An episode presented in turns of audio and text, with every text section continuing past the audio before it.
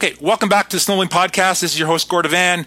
Um, really happy to have a, a returning guest, a multi-time guest. You, you, uh, Steve Cowling is our uh, is is uh, one of our guests that uh, has been on the most. Uh, uh, returning, he's uh, uh, you know the media rep for uh, for uh, Bombardier Skidoo, and um, really pleased to have him back. Um, if there's uh, any uh, any questions uh, that you've that's popped up in the in the past, uh, Steve's going to answer them right now. Uh, also, uh, returning in the, in the hosting chair, co-hosting chair, is uh, Phil Molto. Happy to have Phil Molto back. How you doing, guys? Well, good morning, Gord. Doing great. Great, great. Phil, how you doing?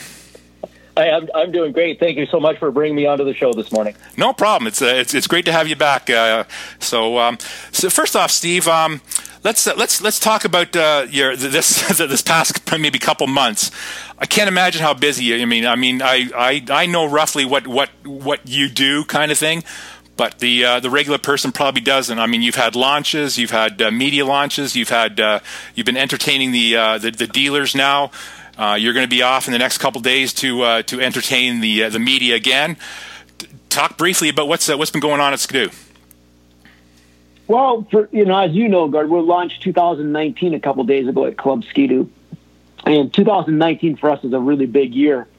Uh, we've got two new motors coming to the market. Uh, one was introduced actually in January in the six hundred R E-Tech, and now we're bringing out the nine hundred Ace Turbo. Uh, both are which really are heavy hitters in the in the meat of the market, where there's some real, what I would call the volume of the market is is pretty solid there. So. We're at one hundred fifty horsepower with a four-stroke, and we're at one hundred twenty-five horsepower with a two-stroke that's very light and agile. So really going after the, the what I'll call more the eastern part of the market so much as the western part of the market this year. Yeah, sure. Um, okay, the uh, the six hundred, uh, that was an early uh, that was an early release this year. Um, how, how come it was a, a late uh, re- release? Uh, w- was there any uh, strategic plan to that, or did it, did it just uh, uh, the numbers were limited, and and that's basically when you could release it? Well, we wanted to, you know, obviously give the, the market a, a taste of what a six hundred R could really do before we put it across all the product lines. And a lot of times word of mouth to the customers is the best. So if there was, you know, a certain number of those out there in customer hands running around, they are oftentimes the best source of information for many of their fellow snowmobilers. So this motor works extremely well. So we're very confident in putting the hands of the consumers early and saying, go ride it. Tell yeah. us what you think. Yeah, nice. Well, I, I did have an and, opp- uh, I did have an opportunity to try it and and, and absolutely loved it um, on a, in the brief ride that I had. Uh, Phil, you also uh, tried it, didn't you? I haven't had enough sea time in it yet. I'm anxious, very, very anxious. Yeah, nice, nice, nice. Okay, um, so let's go. Let's go through the lineup, uh, uh, Steve. Uh, starting with the with the M X Z. Um, no, no four strokes in that in that in that uh, um, basic model. Um, but you have uh, your two uh, your two new engines, uh, or sorry, the the one the one new yeah. engine, the the six hundred, and you have the eight fifty E-Tech. Uh, r- run through uh, that lineup um, if you can. Well, as you mentioned, uh, Gord, we are going to M X Z is going to be a two-stroke only. Uh, there's a couple reasons for it, and we'll talk more about that when we get to the Renegade, but let's focus on what's new in M X Z for now. So you got M X Z X R S uh, available in an eight fifty and then six hundred R, which is really the first time we put a six hundred R into that X R S for a while now. So Gone has made what we used to call the Iron Dog Edition. Yeah. Now it'll be considered the X R S, uh, really the high-performance, sharpest knife in the drawer kind of thing for a guy that's really all about performance. And, and this one's, you know, again, the best bump machine, the best corner machine. That's really that right there for us. That is our competitive machines without a doubt, the eight fifty and the six hundred there.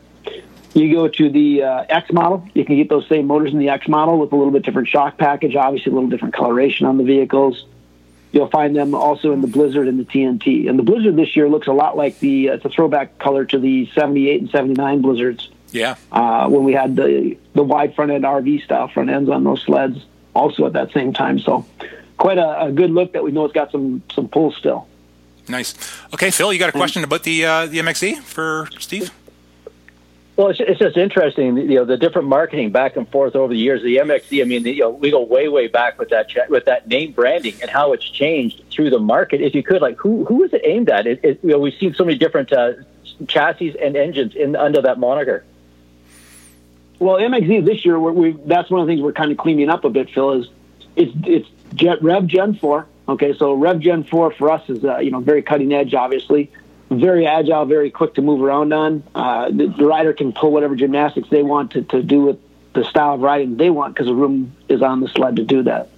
Um, we have the sport model, which is still available in the sense that you've got a six hundred carb in a Rev X P. So that's the only one that's maybe an outlier, as you're referring to many different chassis. But again, it's two-stroke, lightweight, high power-to-weight ratio, but it's an economy-priced sled. So it's a great uh, it's a great value is the best way to put it. Yeah. So two two of those uh, models on the M X Z line are, are spring-only ad- additions, and then the, the other three uh, you can buy yearly, correct? This is correct, yep. Yeah. So uh, your X and your X R S are spring-only, and your, your T N T, your Blizzard, and your Sport are available in-season. Now, uh, just go, go off the, the M X Z uh, for a second here. Uh, you, we see a lot of uh, uh, expanded uh, spring-only um, sales or, or ordering this year. Is is there a, a real good reason for, for all that? Well, we're trying to give our customers more choice. So what it comes down to is you've got, you're going to have some choice, like in the starting system you choose on a lot of machines, all your choices in your tracks, your colors. So just trying to, you know, give the customer a little more choice on what it is they might want on a sled, allow them to build it the way they want it. But it's, it's much like the car market where it's a package kind of thing. What yeah. are the most popular things that you know are going to go together? Nice. And they're all one twenty-nines, right? Right across the board for the M X Z, correct? Is, is that right? Well, the one the one twenty would be in the uh, six hundred. Oh, yeah. The, you one, have oh. the, the Sport Model six hundred, uh, the carbureted version, would yep. be a, a one twenty. Yeah, and and that's in the uh, old, old older chassis still. That's the only Correct. one. That, that's the only one that's in the older chassis, right? Correct. Okay, perfect. Yep, yep. Okay, okay yep. awesome. Let's okay. Let's let's go to the one that everybody's talking about. Uh, let's let, let's go up to the Renegade and um, brand brand new brand new model, brand new engine. Um, in in this one, um, really aggressive styling to it. Uh, let's let's talk let's talk about the uh, the big guy, uh, the Renegade X R S. Okay, well, let's, let's let's also maybe differentiate where we are with our platforms at this point, too. When we look at the Renegades, we're going with four-strokes and two-strokes in Renegades. So if you're looking for the one hundred fifty horsepower, you know, the uh, nine hundred Ace Turbo, you're going to find it in an X R S, in an X, and an Enduro, and an Adrenaline in the Renegade lineup. So that machine's going to be, or that motor, I should say, will be available to a, a great majority of the riders that are really going to appreciate it. And we chose a one thirty-seven very purposefully, because we know that the four-stroke works better at that track length. Right. And, in fact, when you're talking about the X R S specifically, Gord, as you mentioned, one thing about the X R S is, you know, in typical uh, M X Z fashion, we move the steering post forward like we do on a Summit, so it's in a forward position. In the Renegade, we keep it at the back position if you're buying the four-stroke model and move it up if you're buying the two-stroke model, because we know, again, the chassis balance is much better when you're running the four-stroke if the rider's just back a little bit further on the tunnel. Right, right. Um, okay, uh, Phil, you got a question about the uh, the, X, the Renegades? Well, actually, if I, if I may jump in, I just had a question about the nine hundred because uh, Gord alerted earlier to uh, seat time, and I was talking about seat time, that it really takes a long time to really get an appreciation for a motor. I just, uh, a couple of weeks ago, I spent uh, some time, I put nine hundred K on the nine hundred uh, Ace, and it's so interesting to see this now, you know, a nine hundred Ace, you know, turbo package, and, and just how, do, how, does, how does that come about, and, and the, just... Where does the thinking start to bring that kind of a package together, Steve? Like with the concept from conception, idea table to let's get it out there, let's uh, do our R and D and let's get it out to the consumer, the process. Well, we get, you step back and you take a look at the market. Okay, where's the market at? And we, you know, last or I should say, the last time we brought out a four-stroke, it was the nine hundred Ace with the latest, greatest technologies in that, that particular uh, base motor. And you notice there wasn't, when you looked at the market, what was available to consumers, there wasn't like a ninety horsepower machine available to them. You had a sixty horsepower, which was our Ace six hundred, and you had the bigger engines like our twelve hundred at one hundred twenty-eight horsepower, or one hundred thirty, right around that range, okay? You didn't have a choice anywhere else. So we put the ninety horsepower in there thinking, there's this is a market, this is a motor that can be used by many different segments, and we really think we need to bring something like this to market. We did the same thing with the nine hundred Ace Turbo and, and looking at the market saying, okay, look, if we go to the big end and really try to go to really high horsepower, which then means we have to make a bigger chassis, we have to make more room for air and exhaust in it, or do we try to keep this compact and provide a package that's around one hundred fifty to, uh, you know, that kind of horsepower figure that can handle really good, can deliver a good ride, can be used by many segments of the market, then and it's truly where a four-stroke rider would appreciate being And it's obvious to us there's much more volume in that area, and that's a market we feel we should address. So that's how the, the, the one fifty turbo comes about. Looking at the markets, what's available within them, and, and where do we go with our next one. In addition, Phil, what we also do is we, we survey our customers quite a bit. And talking with twelve hundred four-tech owners, they were thinking, we just like about another ten horsepower. Okay, so they're, you know, just they're close to saying, you know, we just don't, you know, we just want a little bit more than where we're at right now, a little more, a little more punch than what we've got today. So I said, okay, well, if they're asking for ten now, let's give them twenty, because that's probably where they really want to be. And, and that's where we end up with the one fifty horsepower, kind of at that level. Nice. It's interesting. It's interesting using the word uh, consumer in the communication aspect. How much that has changed from, you know, the seventies to the nineties to today, where you're doing a spring launch now. Everybody knows what the lineup is basically, you know, what, what's out there, what's available. You're going to be having, you know, you're going to be having the spring shows coming up where people actually see them in person and order. That's so different from the way things were done years ago with brochures. And that, so what's it like for you now having direct communication with the consumer, you know, t- ten months before they'll actually ride the product? Uh, we've actually, Skidoo's been very proactive in, in getting a hold of the consumers and asking what it is they want, what they see for the next opportunities. And consumers sometimes are really good at telling you what exactly they think they want today. Where the hardest part is projecting where do they want to be three and five years down the road. So we've always been very vocal or very communicative towards our consumers. We send out surveys a lot. We we uh, survey our owners significantly, and, and their feedback drives where we're headed with the product. And then we also have to, to do a little bit of crystal balling and say, okay, what are they really telling us? They're telling us they want to go this direction, but is it really, will a, a product like this answer their needs, or should we go a little bit further with something like that that will really wow them? And you're always trying to wow them when you can. Yeah. Nice. So that leads to my that leads to my next question for you to comment on, and that's the uh, the B R P chemistry. When uh, you and I sat down a couple years ago in Valcourt, having lunch and looking around the room, the chemistry in that room of everybody from the, you know, the artistic people, the people who take care of uh, the look of the thing, of the product, the color of the product, the people who are into the nuts and bolts, the engineering, the R and D people. What's that like at, at B R P when they come up with a new product, all these different divisions that have a different idea of what should be coming down the pipe? Well, it's interesting that it's basically built on three pillars: the marketing, the engineering, and the design teams. Uh, marketing is trying to find out what it is the consumer wants and kind of get some direction and shape to where we're headed with, you know, what it is that the uh, market's asking for. Obviously, design and, uh, and innovation has really got a sharp eye. They've, they've hit so many home runs, it's unbelievable. And so is engineering. I mean, they've hit home runs like in our motions and uh, SHOT systems and uh, R E R systems. So, you know, you look at the way that tripod works, it's pretty effective overall. And there's respect for each department's abilities and what they can bring to the table and saying, okay, look, you know, you're telling me you don't care about this aspect of it. We really know our customers really do, and there's respect for those opinions in that room, and that's what makes the chemistry work. Okay, okay, uh, uh, Steve. Um, the, uh, the the the nine hundred Ace uh, Ace motor. Um, what? So so did you project uh, a, a kind of a, what you wanted for horsepower uh, for after you turbocharged? Like, did you did you have a, a number in mind? Like, did you want uh, one fifty? Did you want uh, you know maybe up it to one seventy-five? Where was where was the sweet spot that you wanted? one fifty was the sweet spot that we identified without a doubt. Yeah. Again, going going going higher in horsepower, Gord, as I mentioned, you know, it just requires more room and more space to do a lot of different things. Uh, it requires a different turbocharger. Uh, it requires a different criteria. What we wanted to make sure of when we gave the one fifty horsepower was, number one, almost zero turbo lag. And that's done very effectively with the nine hundred Ace Turbo because we've got a very short track from the exhaust right to the turbine itself, and it's a smaller turbine. It's not a huge turbine. Right. So this thing was designed to react very, very fast and give give the consumer that dynamic response that we really felt they wanted. And that's part of the recipe of what we put together here. We haven't gone for huge, big end horsepower because it's a limited pool of riders, number one.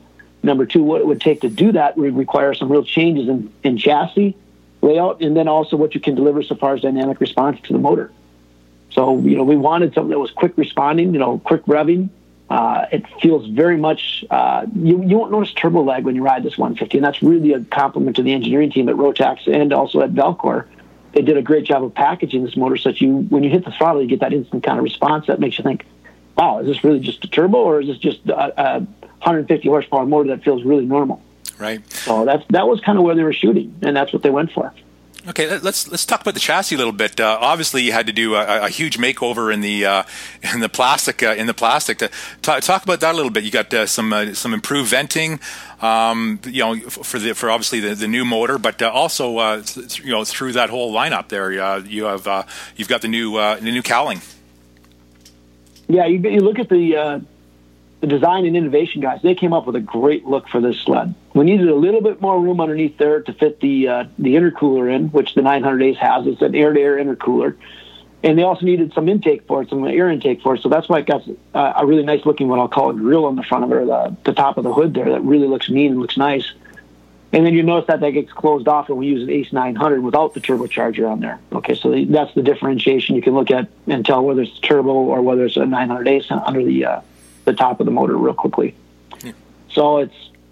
It's kind of a nice-looking design. In fact, I think it's really a nice-looking design, especially in that X R S, uh, the, the Renegade X R S, that orange and silver really looks, it's a very well-accepted so far to date, you know, look to the machine. It looks mean, looks wicked. Yeah, it does look mean. But that, yeah. That chassis is actually three inches narrower than what the former twelve hundred four-tech engine was, or uh, the X S chassis was there. Really? So it's, okay. it's we're calling it a, we're calling it a wide design, okay? We're calling it a Rev Gen four. With the wide bodywork, really, when you when you think about it, it's much narrower than what the Rev X S was with the twelve hundred in it, and it's a little bit wider than the two-stroke versions will be because we'll call that the narrow design uh, to fit the four-stroke in there and also to fit in the uh, air-controlled suspension.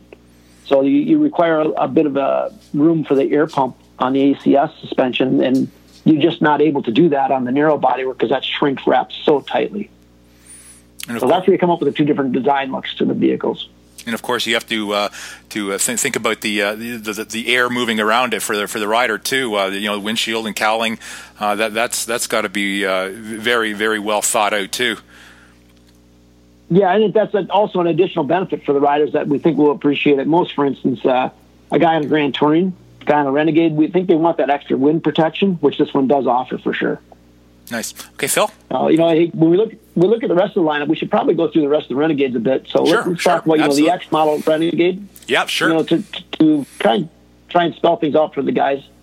You know, if you're buying an X model Renegade, or an X R S for that matter, if you're buying it with a four-stroke motor, you're going to get that wide platform we just discussed. Okay? And if you're buying it with a two-stroke motor, either the eight fifty E-Tech or the six hundred R, wherever it might be available, you are going to get that in the narrow bodywork, the two-stroke bodywork that's very tightly wrapped and very compact. But when you step into the Enduro, again, because we have the A C S suspension in that, whether you order a two-stroke or a four-stroke motor with that, you are going to get the wider bodywork. Yeah, yeah. So it's important to keep that in mind. Yeah, I'm taking the Enduro all day long. I, I, I, I'm, I'm loving that package that you got there, that that Renegade Enduro. Um, it, it looks great. I mean, with the uh, with the uh, air, air suspension and everything, I'm I'm on that all day long for sure. So, Phil, I, I, you know. I, I, I'm with Gord. It was interesting that when the package first came out, you know, we we used the word earlier, seat time. Seat time to me is so important to really evaluate the product like that. Uh, for instance, I said, you know, with the nine hundred, you know, nine hundred Ace motor, it takes for me, it takes a good thousand kilometers to really get a feel for something. And uh, I guess where I'm going with this is the role of uh, people you've got working for you. At the, the the release the other night was absolutely superb. I thought that was a great way to show the product direct to the consumer. And you've got ambassadors who can also come forward and explain how it works for their area, the mountains, whatever riding.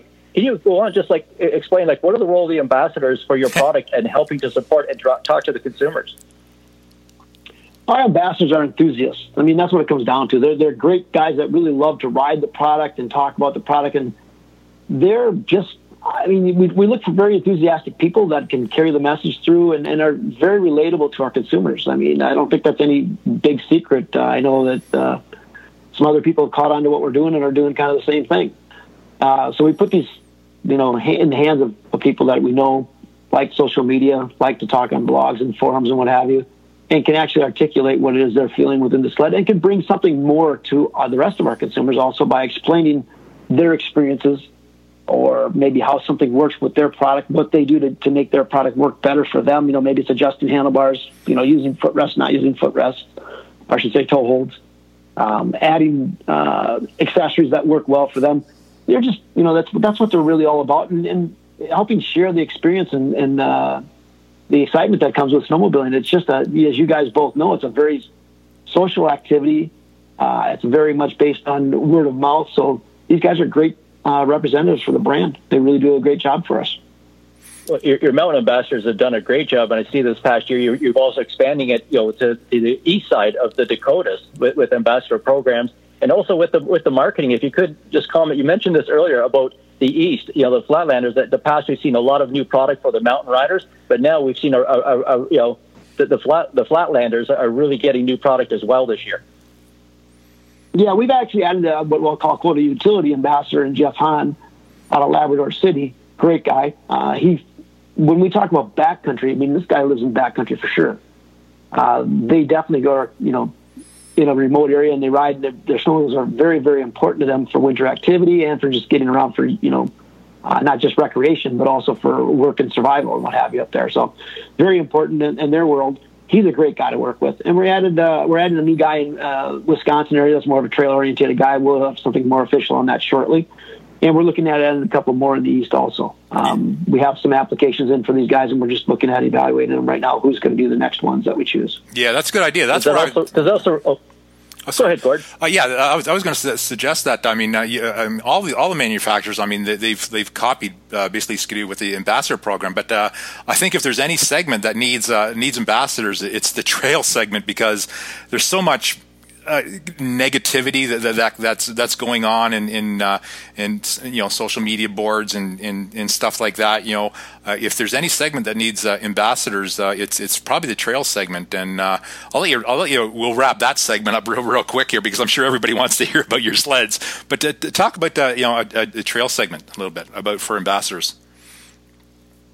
Oh, I don't know exactly how we can address it more, but, you know, we will, we're looking at adding a couple people, like we said, that are trail ambassadors to kind of share their experiences, much like our mountain guys have, yeah. you know, and hopefully provide some value to our customers too. You know, what tips can we provide our customers that help them enjoy their day even more? Yeah. I mean, right. When it comes back down to it, it's all about how do we enhance the experience? I mean, we're very focused on enhancing the rider experience, no matter what it is that we're doing.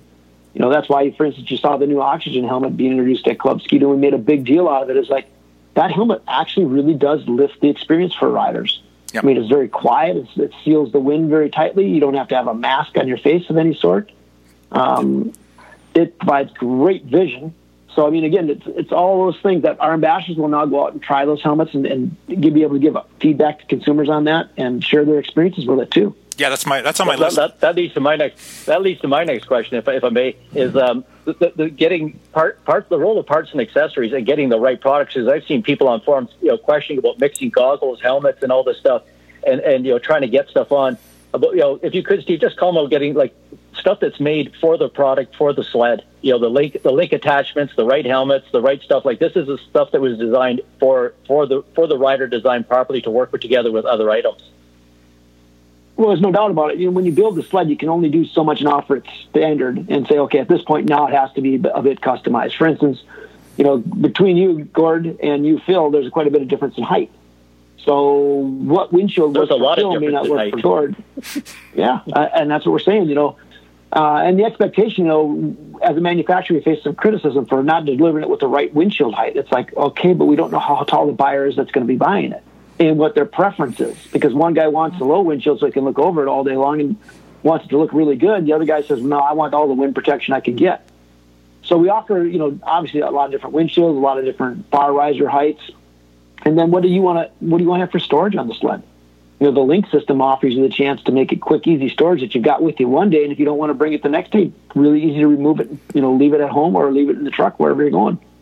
Yeah. So again, it's about being able to customize that sled and that ride for what it is you want, uh, and that's key to enjoying the experience. Again, you know, how do you how do you make it more enjoyable for the consumers? You you make it so that if they're comfortable on their ride, as, as comfortable as you can make the stock machine. You give them all the choices that you possibly can to custom fit it to their ride, and then give them some uh, some more enhancements like the Oxygen helmet to make it even more fun. So really, parts and accessories plays a major role on our side, and always has. And I think people are starting to realize the, the value of things like Link, that really provide that nice, easy, quick, integrated uh, items that are changeable very, very fast. good. Okay, well, well I, I want that was on my list, uh, Steve, about talking about that Oxygen helmet, and, and we could talk about that more about that at the end, be, or because there's a, there's a lot of features to that helmet that I know you want to you know, get out there. It's a, it's a very interesting helmet. Um, Let, let's let's go where we where we left off here, the, the Renegade Enduro. Um, let's talk uh, about the, uh, the the engines available in that, and uh, also uh, any other features that uh, that are on that uh, Renegade. Well, in the Renegade Enduro, you're going to be able to get four engines with it. You got the eight fifty E-Tech, the six hundred R E-Tech, the nine hundred Ace, and the nine hundred Ace Turbo. So you've got all four engine choices there: two two uh, two strokes and two four strokes. So take your pick there. What what is it that you like the best? Yeah. Uh, and the Renegade Adrenaline, again, we'll go back to, you know, that's one other model we didn't really talk about yet. You have the two two strokes there and the two four strokes there also. The difference being in the Renegade Adrenaline, if you order an eight fifty E-Tech or six hundred R E-Tech, you're going to get the narrow bodywork. And if you go to the nine hundred or the, the Turbo, you're going to get the wider bodywork. Yeah. So there's some differentiation between those two. But there's, it's still a Gen four. Let's let's let's uh, let's mention that it's still a Gen four chassis, but it's, uh, you have two different bodyworks. Exactly. I mean, all the benefits of the Rev Gen four, that nice narrow seat area, the, the lot of room to move around in the cockpit for the rider, all those are there on all of our models this year. So no. far as, you know, the, anything with an eight fifty E-Tech, uh, six hundred R, or the uh, four-stroke models. Yeah. Which yeah. really makes a big difference, Gord. It's a good point to bring up because the four-stroke rider up until now hasn't had that opportunity, and now there has a six hundred R rider. Yeah. Yeah, that's great. Um, okay, uh, the, the Renegade Sport, your your your base model of the uh, of the uh, Renegade lineup. Uh, uh, you've got the uh, mm-hmm. two six hundreds in that. Yeah, we have the six hundred Carb, which is on the X P chassis, and we have the six hundred Ace, which will be on the X S chassis. So, still in the lineup. Again, those are very much value op- uh, orientated snowmobiles. Good buy. Um, if a guy's looking to get into the sport at a really good price, those are definitely a spot where he's going to look right away. Yeah, I, I've I've noticed the uh, the absence of uh, the uh, the Pilot Ski now. It's it's it's gone completely out, out of the lineup now, right? All all models. The the no, the I mean the tuning the tuning ski. The Pilot T S? No, yes. It's definitely in the in there with with an adjustment package. It's definitely in the package. Okay. Uh, and depends on the model of snowmobile that you're looking at, whether you're gonna you're gonna get that with. with a Pilot T S or without a Pilot T S. Right. Okay. Um, some some riders were definitely, you know, are loving their Pilot T S because they like the ability to adjust back and forth. Whereas some guys also are saying, you know what, I really wanted to hook up a little more positively. I wanted to turn in a little different. And the Pilot five point sevens work very, very well for that. Yeah. So the, you, if you order an adjustment package, for instance, on a Renegade or an M X Z, you will get it with the Pilot T S ski. Okay, I didn't see that in the uh, the, the sheet I'm looking at here. Um, okay, so uh, I guess we've co- we've covered the Renegades. Uh, let's go. Let's go the, the, the next model, the Backcountries. Um, again, uh, you got uh, a, a number of uh, models in the Backcountry line, lineup. Um, you mm-hmm. got three: the X R S, uh, the X, and the and the Backcountry. Let's let's talk about the the Backcountry. Okay, what's new for this year is the Backcountry is basically, we're setting that aside as its own model lineup. We feel there's enough differentiation between this and a Renegade that we needed to give it its own classification. So the Backcountries are standalone models for us this year. The uh, engines that are available in them, just to be clear on that, X R S and X are available with the eight fifty, and then in the in-season Backcountry will offer both the eight fifty and the six hundred R. So all two-stroke motors, again, because it's about lightweight and power-to-weight ratio for off-trail riding. And we gear our Backcountry line to definitely be a fifty-fifty sled. It's not right now set up to go more of an on-trail machine. It's meant to be truly fifty-fifty, and that's why we offer it with a narrower ski stance, the thirty-eight to forty inch ski stance rather than a forty-two and a half inch ski stance. Yeah, uh, I think last year very well received by a lot of people, and that, you know, hey, this sled works great in both areas. Right, and so the the X R S and the X are spring only, and then the Backcountry is all season. Correct, correct. And the new one for this year, the Backcountry X R S, uh, you could probably see this one coming from the consumer demand, and in the sense that they all love their Backcountry X's, but they're going, I want it with the K Y B shocks on it, the, the piggyback shocks on it. I want it with the, the multifunction analog, or a multifunction gauge that's got both digital and analog in it. So those have been added to the sled this year. So you've got, you know, the Backcountry X R S features, again, the great piggyback K Y B shocks on it, the wider running boards like from the the race sled, so the race-inspired wide running boards. And we got the multifunction gauge on it with the the uh, control right at the handlebar, like nice. The trail sleds have had in the past. Okay, Phil. I'm gonna uh, the next one here. Um, uh, Steve, we got uh, we got a, a whole palette of colors, and starting with the uh, the backcountry. Uh, t- talk about that. Um, I mean, you got multiple colors on there uh, for options. Um, they look great. Yeah, they're they're pretty striking. I mean, uh, I think design really went overboard this year and really did a great job so far as delivering multiple colors. So there's multiple choices, and they're they're bright, they're brilliant. When you look at them in person, it's like, wow, they, they are, as much as people may be looking at on their smartphones or looking at on their computers, it really doesn't do them justice because they look good there, but they look great in person. And that's really, you know, hopefully people can get out to some spring shows and take a look at them that way. And uh, I think they'll be pretty impressed for sure. Yep. Okay, Phil. You took you took my comment away, Steve, and that is that, you know, with the, with the spring tours coming up, people have really got to see these slides and sit on them to really to really get an idea of what they are. Uh, you know, a few a few pictures here and there I looked on your phone just don't do them justice. You really got to get out to these shows and sit on these sleds. And back in the seventies, eighties, we didn't have that opportunity. You know, marketing didn't happen until October when the buyer's guide showed up and the and the brochures. So the ability for consumers now to see it, see, see the product in March, April, that's just that's just huge. Yeah, and quite honestly, you know, we, the, the struggle we find is we can't make enough uh, spring tour stops no matter what we do to cover everybody, so we do the best we can and providing as much multimedia coverage for these people to look at as, as possible. Um, one thing I want to mention, too, guys, uh, in looking at the backcountry, this is a flatlander sled that has SHOT system available for it. So uh, uh, spring customers will get their choice if they want to use get us a uh, electric start that's the normal electric start or if they want to go with a SHOT system on it. Yeah, nice. So it's important to note that that, that, that sled is really designed ideally uh, for where you guys are located. I mean, the, the riding in your area where you can go off trail and there is opportunities like that legally and uh, will not anger uh, landowners and, and mess up with our ability to access trails is huge. Right. So this sled now uh, has all the, the convenience and ease of electric start. Uh, just as the SHOT system on it, just makes it a little bit, uh, you know, once in the morning you got to pull start it. It's a great system. Yeah, the benefit of that is, is obviously lightweight and, uh, and and and really ease of use. Absolutely. I mean, once you've, tr- once you've tried a sled in the mountains with SHOT or once you've been in the backcountry with SHOT, you won't go without it. It's really that powerful. Yeah. So, okay, um, you want to move on to the Grand Touring? Yeah, Grand Touring's been redesigned this year, obviously, significantly. We've gone to, uh, we've taken the S C and the L E and combine them into one, which is the limited edition. Uh, this sled really kind of has it all. Uh, you've got your engine choices will be three in this one, so you can buy the six hundred R, uh, the nine hundred Ace, or the uh, nine hundred Ace Turbo. Um, really been a very popular sled for us, in, in especially I'll say Quebec and Ontario is where it's probably the most popular areas. Uh, people appreciate the two-up riding there for sure. Again, moving to Rev Gen four chassis will be a big difference for these riders. We're moving the rider forward on the sled about four inches. When I say the rider, it's the, the passenger, I should say, to be more clear. The passenger gets moved forward about four inches. The rider gets moved up, the driver gets moved up about one inch and slides forward just a little bit because that Rev Gen four also gives them that extra room too. So now you got a better balance. It's much like we did with the original Rev when we moved the riders and the mass center towards the center of the vehicle. Uh, bump reaction becomes better, cornering becomes better. Everything works better by putting all the weight that you can in the middle of the snowmobile, and that's what we're accomplishing here. Yeah, um, so quite a bit of difference.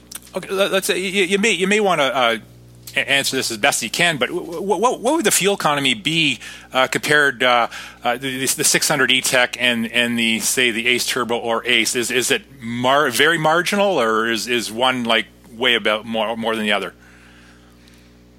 They're going to deliver the same kind of uh, economy numbers that they did in the past. I mean, the six hundred R, one of the one of the design objectives of it was same fuel economy, same oil economy. Same thing with the nine hundred Ace and nine hundred Ace Turbo.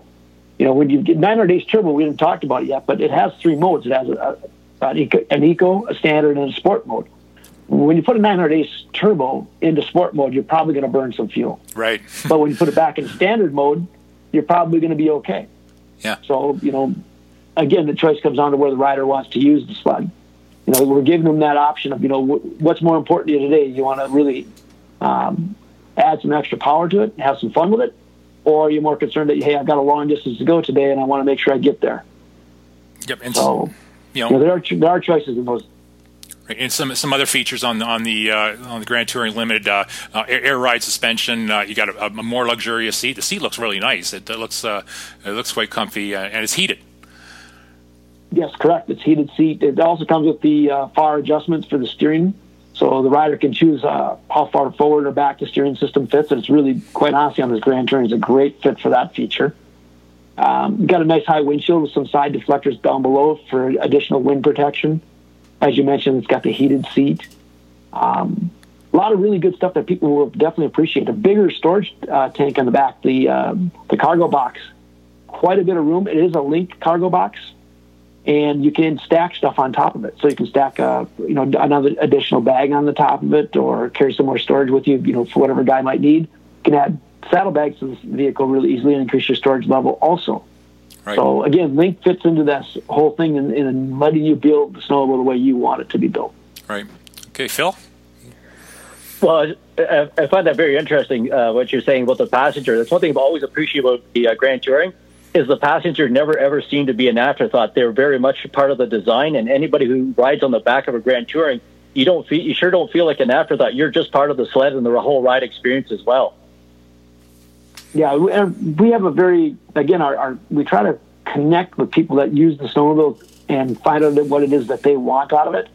And the, the words from the passenger were, hey, we're a long ways back from where the driver is, and we're getting thrown around quite a bit, so can you, you know, lessen that for us and bring us more into the picture? So that's where we uh, we moved the passenger more forward a little bit and helped that quite a bit with the handling of the snowmobile and the feel and the ride and comfort of the snowmobile overall. Great. Um, Okay, go ahead, Phil. Well, that that leads to uh, m- um, my question, and that is the uh, something, you know, old school sales, you know, need versus want. You know, when you watch uh, a pe- you know, people walking through a show or through a dealership, what they want, what they need, you, you sure do give them a lot. And how, how do you how do you work with your dealers to, to you know, make sure people get the act, the right sled for them, not not necessarily their buddy's sled or what looks good in a, a brochure picture, but what works for them and customizing it or picking the right model, because there's so much to choose from. Well, thank God we've got such great dealers to support us, because that's really where the rubber meets the road, as you know. Um, we do offer training to our to our salespeople. Uh, we do offer some uh, applications that allow them to actually have some information right on their smartphone, so they can learn about the sled, sled if they need to. If they're not familiar with a particular model, they can quickly access what it is they need to know about it. Um, but most in most cases, we've got some really good, solid dealers that know most of this. They live it. Uh, and they're what we, we count on to, you know, help consumers steer to where they want to go. Okay, uh, uh, so Steve, you get in the uh, the Grand Touring Limited and the uh, the Sport, uh, both in the Gen chassis, Gen four chassis, uh, the returning uh, uh, Grand Touring Sport, uh, probably the, the, the rental market's go-to sled, you know, for what I've seen. Um, you know, is there any, any additional new features on the uh, on the uh, Sport? Well, we have a Sport with a nine hundred Ace in it that's in the Rev Gen four. So the nice thing about that is you've got a choice here. You can get the six hundred Ace, which will be in the X S chassis. I'll quote the older X S chassis. Yeah. nine hundred Ace, or the Grand Touring with the, uh, if you choose to go with the nine hundred in it, you will get the new Rev Gen four chassis with that vehicle. And that's that's going to be a big hit for sure, without a doubt. Very, as you mentioned, Gord, uh, a solid rental sled and a solid family sled for a good price. Yeah, yeah, for sure. So, um, okay, we, we, we've we've covered we've covered those pretty good. Uh, okay, uh, let's move on to uh, the mountain segment. Uh, something that Phil and I know a lot about. uh, the, yeah. the, the summit, the summit, and then and then we're getting and uh, the free ride, which uh, I got to, uh, is, is is very interesting. It's probably the free ride's very popular here in Ontario. Um, the summit.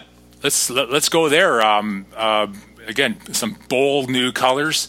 Um, Gen four, um, eight fifty E-Tech only. Correct. Yeah, in, in the X model, the eight fifty E-Tech only, it's uh, this tends to be what we'll call more, quote, hardcore buyers, uh, some really uh, mountain-dedicated riders, the experienced riders, and, and typically they're choosing the eight fifty E-Tech at this point. So, you know, we are going to offer some different colors for the vehicle this year. We got a lot of different new accessories to fit the vehicle. You know, you talk about pack's importance to these kinds of riders. You know, I got a new slim tunnel Link bag on the back of it that is actually waterproof. And then an adjustable ski stance. We haven't mentioned that yet. A rapid adjust ski stance for those guys, so you can quickly go from a wide stance to a narrow stance. People might now actually use the fact that they got an adjustable ski stance with this feature. So, you know, they are accessories. So if a guy wants it, great. If he doesn't want it, he doesn't have to buy it. But it's it's priced extremely well, and it's something that can make it more effective for him as a machine, as a, as an owner. But one of the big things we got to mention in the mountains also still, SHOT system. Right. I mean, this has proven itself to be a really, really big feature. And people, um, you know, sometimes forget about that. How big does it really, you know, make a difference for a rider on a day's worth of riding? It's huge when you look at all the times that you would actually pull start a snowmobile in the mountains. It saves a ton of energy so you can ride rather than having to keep starting your sled. Right. Uh, Again, I think uh, full, full, full credit to your ambassadors out there in the mountain program, because they do a great job of explaining the, the sleds and, and the, and the uh, you know, what, what they use and how they use their setups, you know, and, and using social media to get the message out. And it's interesting talking to them in person is how, how personal they are with their ma- machines. When you, you ask them what track length, what lug, what do you add on? They really do customize. They they're very picky. I don't, I don't want to say per, if they're picky or they just really like to go, you know, over the top and personalizing. But they're, you know, track lengths and suspensions and setups and after, you know, the products they put on afterwards. It's amazing how they really do set up their sleds. Well, I think that's probably typical of, of some of our really hardcore riders, not just our ambassadors, but our consumers in general. Our customers really know what they want, and I. Gosh, love them for it. I mean, there's there's in tune with our, their sleds and what they want to do to it as any market ever has been. I mean, you look at whether it's a motorcycle or an A T V market, the snowmobile customer is very well informed and, and very much in tune with what it is they want to end up with for a ride. Nice. Okay. Very much so. And, and again, kudos to your ambassadors. After the sled is out the door, it's amazing how, how much how much they, they are in tune with their sled. You know, you know, the setting up the clutch, doing this, doing that. It, it, you know, they, they are very knowledgeable and, and you know, great credibility and a great great reference source for people who are trying to learn how to do things on their on their sled. They're a great resource, you know, and they do a great job of pumping it out there for everybody. Thanks, Phil. I appreciate that. They are good people to work with for sure. They're absolutely on top of the thing. Yeah. Uh, one thing we didn't mention in the uh, mountain sled that we should probably mention is uh, the Summit S P for a guy that's looking to uh, an in-season buyer also. Yep. Or if a guy's looking for a six hundred, this is where you're going to find the six hundred R. Yeah, I noticed that. Yeah, first time. Summit yeah. S P. Yeah. Mm-hmm. Yeah, it's been it's been a while, and it, again, you know, you're you're talking Rev Gen four, so you get that light, agile chassis that's really easy to maneuver. You get the six hundred R motor in it, and you can get it with a one fifty-four track or a one forty-six inch track. Take your pick. But the really big thing is you can go to a three inch lug on it in the one fifty-four, which when that speaks volumes about how confident we are in that six hundred R motor. Um, I've actually had a chance to ride this out west with some of the media out west, and I apologize you guys weren't there because you're such mountain experts, I know. um, but the, uh, the the feedback from them was phenomenal. They uh, we could go everywhere that an eight fifty was going with the six hundred R, and, and some of the guys actually preferred the six hundred motor because of the, the hit that it had in the woods, in and out of the trees, and the way you could uh, approach a, a tough, maybe a tough climb or a tough run through the trees. The six hundred is very, very agile, and when you start spinning those motors, that makes a little bit of difference in just how easy it is to handle in and out of the tight stuff. So they really like the six hundred R, and uh, I hope people really give it a chance in the mountains and really give it a, a ride to see what it's all about, because it will impress a lot of people. Right. Yeah. Well, it, it, look, it looks awesome. Great package uh, with with the two motors too. That's that's great. Um, the sport. Mm-hmm. Um, it's uh, uh, one one engine, the carb. Um, basically, uh, you know, has there been any, any improvements to, to that one? No, it's basically unchanged. It's the same motor we've had for years. Um, again, it's all about giving them a, a reasonable price point to enter into the sport. Right. So. Surprisingly, that sled is used again a lot in the rental market. You know, for for the newbies, yep. I mean the, the, that's a, that's the go-to mm-hmm. sled for the newbies uh, for uh, for getting. And so uh, for for the for the for the Summit uh, um, thing, only the only the X is a spring only. The other two, the S P and the Sport, are all season. Correct. Yeah. Okay. Yep. Perfect. Okay. Free ride. This this one is is pretty cool. Um, you got you got some amazing colors in in, in this sled. And you know it's, uh, you know, I, I got to ask you, Steve.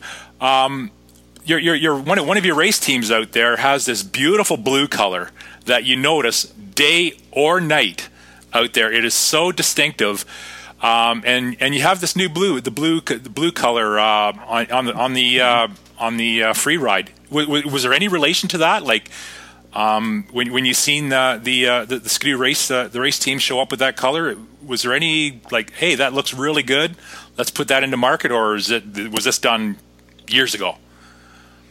I really couldn't answer that question straight up. I'd have to ask the design department where they where they're inspired from on that color. But I will say this, that you know, I've seen that color making its way into stores, retail stores all over right now at this point in North America. So whether it's with tennis shoes, whether it's with uh, clothing, uh, you're seeing those colors pop through. And I think that's what our design department was really chasing overall, is they're always trying to look two and three years down the road. So some of these colors are being picked, you know, two years in advance, three years in advance. Right. And whether the race team really inspired them or whether this was something they saw coming from other trends, I couldn't tell you. I'd have to ask the, the experts at the design department on that one. Yeah, it's, it, it looks it looks nice, and people will see the, the, the, the blue free ride. It's it's a it's a sharp looking sled, and it's a sharp looking race sled when you see it at the uh, at the races. Um, okay, so talk yeah. let, let's let's talk about the free ride, um, engine availab- availabilities availabilities and uh, and uh, options on it. It's much the same as it was last year. It's an eight fifty E-Tech across the board. Again, the free ride's meant to be uh, more of the extreme side of the mountain riding, the guy that really needs some great shocks, uh, needs some features that are tough. So you've got the uh, K Y B's, the Pro Series shocks on it, so you've got uh, adjustability available all the way around on the sled. You can choose whether you're going to go, you know, the one thirty-seven, you're going to look at something, you're going to get an arm motion there because you're looking at more of a, a short sled being used probably at a lower altitude. Uh, you go to the one forty-six and you start switching over to the, the, the T-motion rear suspension. And then uh, one fifty-fours are available in both the S thirty-eight, which is a wider ski stance, and what I'll call more of a mountain edition setup, where it's the, the thirty-six to thirty-eight inch ski stance. So that's where you're really looking. You know, you've got machines in the freeride that are designed to go all the way from the flatlands to the mountains, and it's it's a little bit more of a radical look, a little bit more of a radical attitude, and you can have it in higher low altitude calibration too, so you can pick where you're gonna. You know, if you're an eastern rider like in Ontario, and you wanted a free ride, you'd be able to pick that with the low altitude calibration on it. You can get it with a SHOT system on it, and you get all the good shocks on it. So it's really kind of delivering everything all in one package for that guy. And in the mountains, you get the same kind of thing. If I want a one sixty-five SHOT system with, with the great shocks on it, it is available in that too. So it's the the running boards would match the mountain setup. Uh, it's really, truly a great mountain sled at that point then. So kind of covering it all with the free ride. Yeah, yeah. So uh, um, the, uh, the the free ride, and then uh, one fifty-four. Uh, so the free ride S thirty-eight. Um, what's what is the difference with that with that model?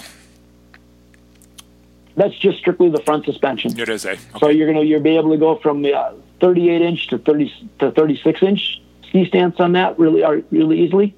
Excuse me. Please correct that. You can go from thirty-eight to forty on that one. Okay. Mm-hmm. Whereas we're on the regular, what I'll call the one fifty-four and one sixty-fives, where it's not considered, quote, S thirty-eight, you would be going from thirty-six to thirty-eight inch wide ski stance. Mm-hmm. So, um, and all the free rides, they're they're spring only. They're they're all spring only. Correct. Spring right. only. That's it. Yep. And one engine. So. Perfect. Um, yep. it, it, Phil, you'll attest. If I, if I could jump in with a, if I could jump in with a comment, there was interesting uh, what Steve was mentioning a few minutes ago about us in the mountains. Uh, we're, we're journalists, and uh, it's, I love being out there in the mountains. It's the same with other venues. I call myself a mountain journalist, not a mountain rider, because I have to follow these people into these incredible valleys and these you know places to ride in the trees, and that's when I plunk myself down, take pictures, and ask questions. but. Uh, It is amazing to actually sit and, and you know do Q and A with mountain riders, much like we are with Steve Day, because the amount of information they have as to why they ride, what they do, and how they do. Because you've got tree riders, you've got people who jump, people who like to you know climb, people who like to just do deep powder. And it's interesting how they all have different perspectives of what it is they ride and how they ride. And for us as journalists, it's a real treat to be able to parachute in there with them, ride in these places, and then ask the questions of the people who live and ride there all the time. Why, why they have what they have and how they use it. So it's interesting. I say I'm a mountain journalist, not a mountain rider. Right. And Phil, Phil, Phil, you attest that this is a, this is a pretty popular sled, and uh, uh, really on, on the flatlands and backcountry too. It like it's it's very popular in Ontario and Quebec. You know, uh, the, the free ride one fifty-four. It's it's super popular. Well, there's a term in snowmobiling that's been used in the last you know, few years called crossover, and to me, I see that in so many different areas where stuff is, is versatile in different ways by taking, you know, what would be considered a mountain or a backcountry sled shortening up the track or changing things, you've now got a, a hybrid sled that is more crossover for one person, and again, very personalized. So it, it's a real it's a real great opportunity to be in a place like British Columbia, where you actually talk to people who ride there all the time, and you see what what it is that drives their needs to, again, to get back to Steve, and then what drives the manufacturer to provide and, and, and fill those needs that they're looking for, because they all want something different out there. Each valley is different. Each rider is different. Mm-hmm. Absolutely. Yeah, without a doubt. And the free rides, the free rides, I think, became very popular in your area because we didn't have a backcountry offering until two years ago that was really uh, fitting what they wanted. Uh, right now, I'm going to be honest with you, a lot of guys would be really happy with a Backcountry X R S or a Backcountry X or a Backcountry Standard, because that does fit your market extremely well with the C-motion rear suspension on those, because it really does work on the trail uh, very well and works very well off trail. But I think people are just starting to discover how good that machine can be to address their needs for their market. And absolutely, that Summit's got that six hundred too. So there's your uh, there's your reason to uh, to get get into a Summit. Um, Expedition. Um, it, it's uh, this this was a a, a newer model kind of, kind of thing. It's uh, but um, it's uh, it's it's got some fe- some interesting features this year. You got the um, eight fifty R engine. Now this is this is the, the, the old P the the, the P eight hundred engine. Uh, let's talk about the Expedition. Well, let's talk about what's new in the Expedition real quick, and we'll go with the Expedition Sport right away. Okay. Uh, this one does have uh, the Rev Gen four chassis, uh, nine hundred Ace motor available in it. And when you talked about rental sleds earlier, I was going to mention that this one is really a, quite popular as a rental sled because it's got the uh, backrest on it standard, and it's a Link backrest now, so it's removable. Uh, so guys that were using it, uh, you know, we sell a lot of these in the in the northern reaches because it's very popular and very adaptable in the sense that, you know, it's got a backrest when you want it, and now you can quick take it off when you don't want it, and you make some more room for hauling or getting around whatever whatever it is that you need that day. Um, so another good one to look at there. The rest of the Expedition lineup is, uh, you know, we introduced the Expedition Super Wide Track earlier this year with the nine hundred Ace motor in it also. Been extremely well received, and I think we're going to see a lot of people real happy that we've got a, a different front suspension on something with a twenty-four inch wide track. So now you get a choice whether you want the uh, strut suspension that the uh, Scandic offers, or whether you're going to go with the A-frame front end like the uh, the Expedition would offer, because it's basically, you know, pattern very similar there, as you can see. Yeah, nice. Um, uh, okay, oh, sorry, go ahead. The the Expedition you mentioned earlier, the Expedition Extreme with the eight hundred R motor in it, that is the only place you're going to find the eight hundred R motor these days is in that particular model. Mm-hmm. And it's it's still uh, it's meant to be a bad boy off trail, very capable, very competent, uh, engineered quite a bit with our friends over in uh, Finland. Uh, at Links that we've all, you know, kind of collaborated on this vehicle, and uh, still uh, colors are new this year in, in the sense that that's really about all that's new on the sled, but it's still extremely competent for what it's meant to do. Yeah. Uh, interesting. Expedition S E. It's um, three engines, and this is the only place where you're, where we're going to see the uh, the twelve hundred four-tech now. Yeah, the Expeditions, they both, the L E and S E will, I believe they're both going to offer it. I think they, uh, I got to double check my uh, my spec on it, but the S E's are the twelve hundred four-tech. The L E might still have it in it. Yeah. I apologize for not having it right at my fingertips, but I, I don't. I got it right at my fingertips here. Trust me. I'm, t- I'm telling the Skidoo yeah. guy. Okay, yeah. Uh, yeah well, you can't memorize them all. But I know. I know. Yep. I... So, that, yeah, the, the twelve hundred four-tech, you know, quite honestly, you know, it's been pretty much replaced by the turbo. Yeah, nice. In the rest of the lineup. That yeah. that twelve hundred was a solid motor. I mean, uh, that that that was uh, that was in, in the lineup for a long time, and uh, you know, it was it was a solid motor in your lineup. You know, kudos to, to uh, Skidoo for uh, for that motor. That was a favorite for a lot well, of people. You know, I mean, you mentioned it, it's been in the, in the, in the uh, lineup for a long time, but with some older technology, uh, it's still very solid. And like all four-stroke motors, they tend to be very reliable and long-lasting. The nine hundred Ace has the latest technology, and that's why that was the one that's moving forward. Mm-hmm. Yeah. So, all right. Uh, all right. So, those things are covered pretty. If I may jump in for a second here, I, I find it interesting. You were just talking about some of the different models there. Is here in Ontario, uh, because I'm a nosy person, I quite often ask people, where do you ride? Because the models we've been talking about, I see them all in Ontario on the roads or at the gas stations as people are heading, because there's so many people who go a long distance, either to, you know, the Far East, through, out to Gaspé or Northern Ontario and stuff, or way up to Cochrane, Wawa. We see everything here in Ontario. I, I see free rides. I, I, I see summits. I see backcountry sleds. We see everything. So it's really interesting. I have this conversation with Steve because here people trailer, and they trailer to absolutely every kind of riding condition. Look at the size of your province, Phil. It's huge. Ontario's got a lot of ground to cover. I mean, you've got everything from uh, well-traveled freeways in uh, the Toronto market to goat paths in the northern parts that are pretty small. So you've got uh, sleds that are going to have to also fit those same kinds of customers who live in those different areas. Yeah, that goes to, that goes to say with the, uh, the the Midwest too. I mean, it's uh, flat land, and of course you got vast amounts of uh, of backcountry too. It's uh, you know it's uh, it's it's it's incredible.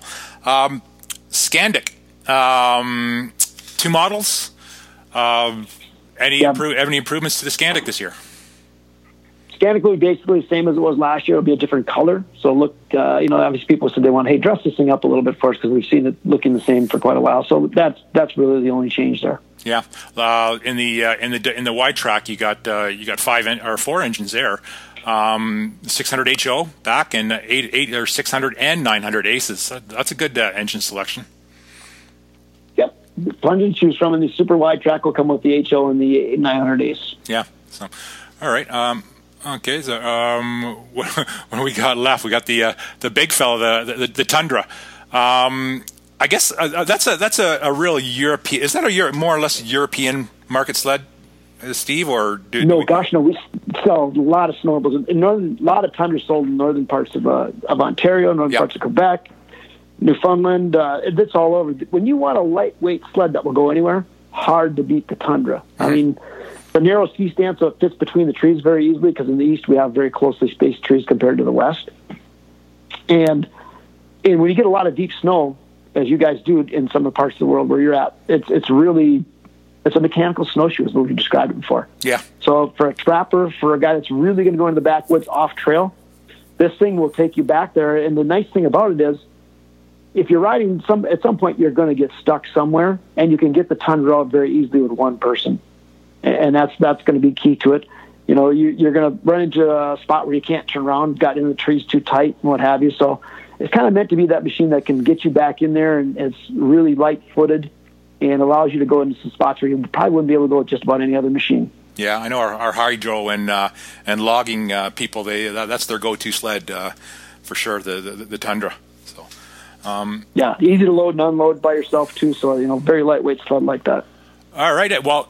That that covers the, the, the whole lineup, uh, uh, Steve. Uh, do, do you want to talk a little bit of racing? You got a couple more minutes.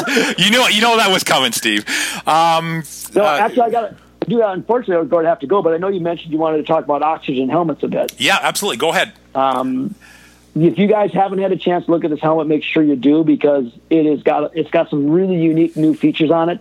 For instance, like you know, there's a a big field of vision downward. You can see much further downward than you used to without having to, you know, try and gyrate your head around and your neck in different directions. So you can see your gauge is easier. You can see when you're hooking up your best cord to your jacket, much, much easier.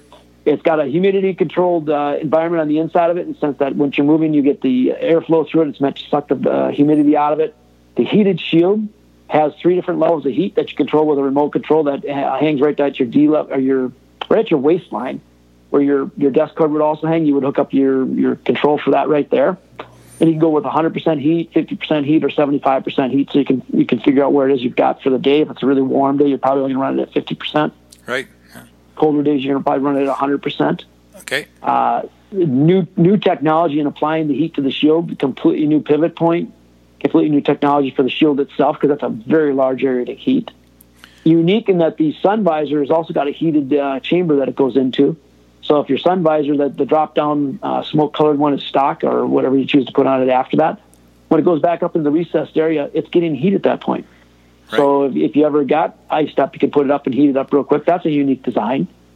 Uh, it's a magnetic connection at the back of the helmet, much like you maybe with an Apple computer, if you guys are familiar with that, how you, you hook up your power cord to your Apple computer. It's similar to that in that sense. It's magnetic and electric okay. um, at the back of the helmet, so you don't have any... any R C A type plugs right on the shield itself. Yeah. Uh, it's, this helmet's very, very well thought out. It's been in consumers' hands for about two years. We've been in development with it for about four to five years. Uh, overall, a lot of effort put into it. And again, it's about improving the ride experience. Right. Uh, so how how does the air get moved through the helmet then? Uh, you say it's it's it's the whole helmet is is is warmed. Uh, how how does how does the actual air move throughout the helmet then inside? Once once you move, and you know, as you know, you create a, a vacuum effect when you go through wind. Okay. So once you're, you're moving down the trail, you're going to have some of that effect because of where the vents are placed. So it sucks some of the air through it. Okay. That way. So there's there's, there's... bring fresh air in and exhaust fresh air out like that. Yeah, but the, the the heat, the heat. You say that the whole the whole helmet is kind of heated or, or warmed. So is is is yep. is is it, is it um, so is, is it actually air moving throughout the helmet, like to to, to warm to warm the helmet, or or is it? No, it's just the shield. It's, it's just heated. It's okay. Just the shield itself, Gord. So the, the shield itself will give off enough heat that you'll feel it. Yeah, it's very interesting and, and uh, very wide. Uh, um, you know, um, range of, of view. You said it's it's, it's one eighty. Uh, range of view? Very- yeah, one hundred eighty degrees uh, peripheral vision, and then downward, we've increased the vision downward from uh, previous helmet designs from, from B R P by twenty percent. It's usually about forty percent better than the rest of the market so far as downward vision. Yeah. Uh, really, like I said, a lot of a lot of thought process put into this to, to make it a really what we would like to consider is more one of the more ultimate snowmobile helmets on the market for sure. Well, I'll tell you, Steve, I I, I got the first generation B V S two helmet. Uh, came out what uh, what over ten years ago, and and, that, and I just replaced a brand new one last year. I mean that that that's always been my go-to helmet. It, it's uh, it's uh, it that has been a, a, an amazing helmet for everybody, no matter what brand you've uh, you've been riding. Uh, um, the B V S two helmet's been a you know a mainstay. Um, is this is this the next generation? Like is this the the next the, the next go-to helmet? Without a doubt, this is meant to this is meant to, to one up the game all the way across the board. We'll still have a B V two S available in our lineup, but this is meant to take the next step and remove that face mask in front of you and give you some more vision downward. Uh, again, improve the, the how the sun visor works, improve how the, the, the helmet pivot system works, delivering heat to the shield. Everywhere you look on the helmet is an improvement, and it's made out of a new material called M Forge. M Forge is uh, very similar to carbon fiber. Mm-hmm. But it, it uses a bit of a different process where there's no uh, V O Cs used to, to create the helmet shell itself. Extremely lightweight. So overall, this helmet's going to be about a pound less than what your B V two S is on your head. Really, that's a lot. That's a lot on on your helmet for a helmet. It's significant, so, very yeah. significant. Okay, well, let's let's wrap this up so you can get you you got a busy day and busy week uh, coming up ahead of you. Uh, Phil, you got any more parting questions? Oh, no, just to thank uh, Steve for uh, taking the time to join. I know he's, he's a very, very busy guy, so thank you so much for your time and insight. On, and, uh, you know, you always have the knowledge right there at your fingertips. We can we can call up anything, and you've got us. So thank you very much, Steve. Yes. Uh, Thanks, guys. Have a great day, and uh, hope you enjoy the rest of your, your snowmobiling. It's been a, a great year so far. Hope you get uh, more and more snow and keep riding. Yeah, for sure. Okay, thank you very much, Steve. I really appreciate coming on the Snowmobiling Podcast, and uh, we'll, we'll see you soon. Take care, guys. Thanks.